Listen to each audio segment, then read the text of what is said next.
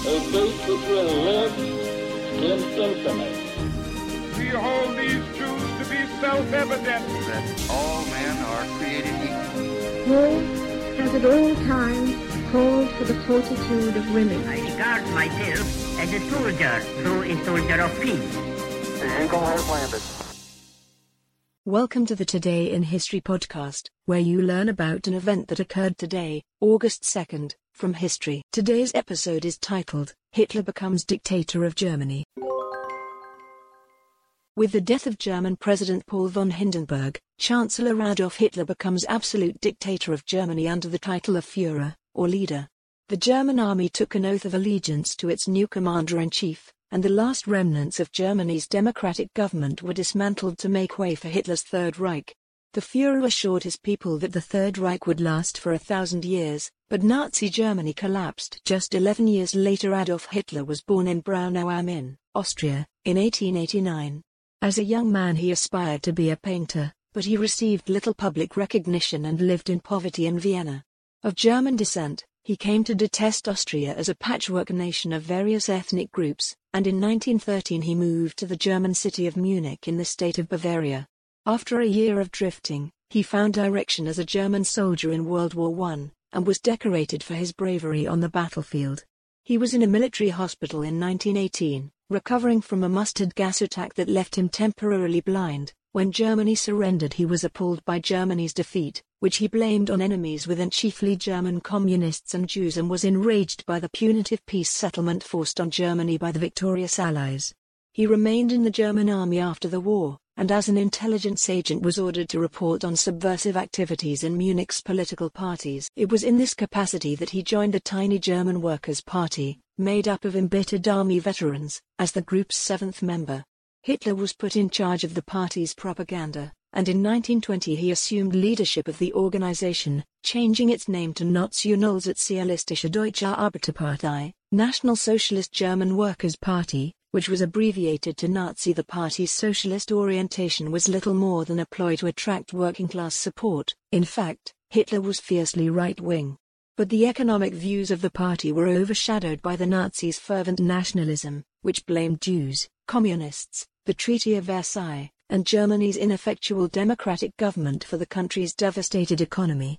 In the early 1920s, the ranks of Hitler's Bavarian-based Nazi party swelled with resentful Germans.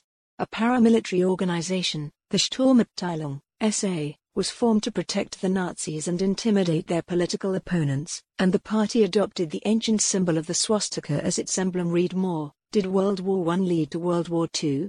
In November 1923, after the German government resumed the payment of war reparations to Britain and France, the Nazis launched the Beer Hall Putsch an attempt at seizing the German government by force.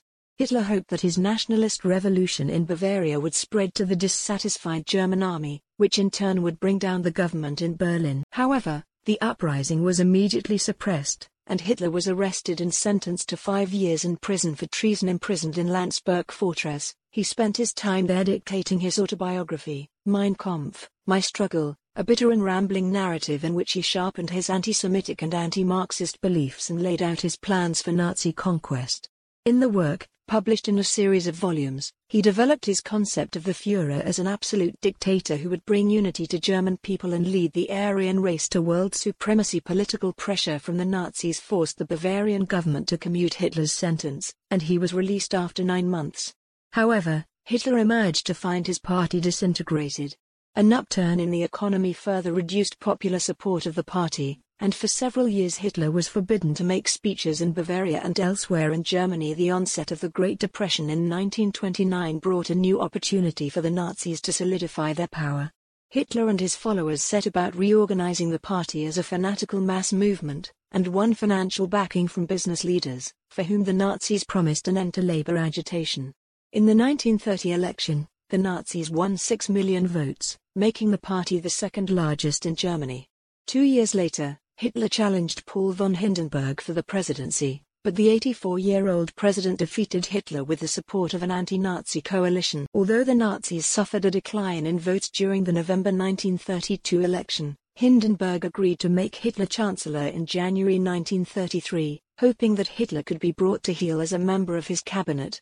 However, Hindenburg underestimated Hitler's political audacity, and one of the new chancellor's first acts was to exploit the burning of the Reichstag, parliament, building as a pretext for calling general elections. The police under Nazi Hermann Göring suppressed much of the party's opposition before the election, and the Nazis won a bare majority. Shortly after, Hitler took on dictatorial power through the Enabling Acts. Chancellor Hitler immediately set about arresting and executing political opponents, and even purged the Nazis' own SA paramilitary organization in a successful effort to win support from the German army. With the death of President Hindenburg on August 2, 1934, Hitler united the chancellorship and presidency under the new title of Führer. As the economy improved, popular support for Hitler's regime became strong, and a cult of Führer worship was propagated by Hitler's capable propagandists. German remilitarization and state sanctioned anti Semitism drew criticism from abroad but the foreign powers failed to stem the rise of Nazi Germany. In 1938, Hitler implemented his plans for world domination with the annexation of Austria, and in 1939 Germany seized all of Czechoslovakia. Hitler's invasion of Poland on September 1, 1939, finally led to war with England and France. In the opening years of World War II, Hitler's war machine won a series of stunning victories, conquering the great part of continental Europe. However, the tide turned in 1942 during Germany's disastrous invasion of the USSR by early 1945. The British and Americans were closing in on Germany from the west, the Soviets from the east, and Hitler was holed up in a bunker under the Chancellery in Berlin awaiting defeat.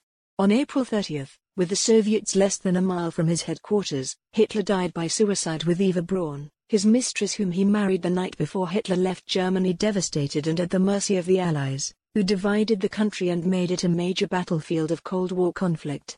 His regime exterminated some 6 million Jews and an estimated 250,000 Romani in the Holocaust, and an indeterminable number of Slavs, political dissidents, disabled persons, homosexuals, and others deemed unacceptable by the Nazi regime were systematically eliminated. The war Hitler unleashed upon Europe took even more lives, close to 20 million people killed in the USSR alone. Adolf Hitler is reviled as one of history's greatest villains. Today's historic event is provided by History.com. You can find a link to the article in the show notes. Help support the podcast by rating us on your favorite podcatcher, or support it on Patreon by visiting patreon.com slash autopod. Thanks, and tune in tomorrow for an all-new episode of Today in History.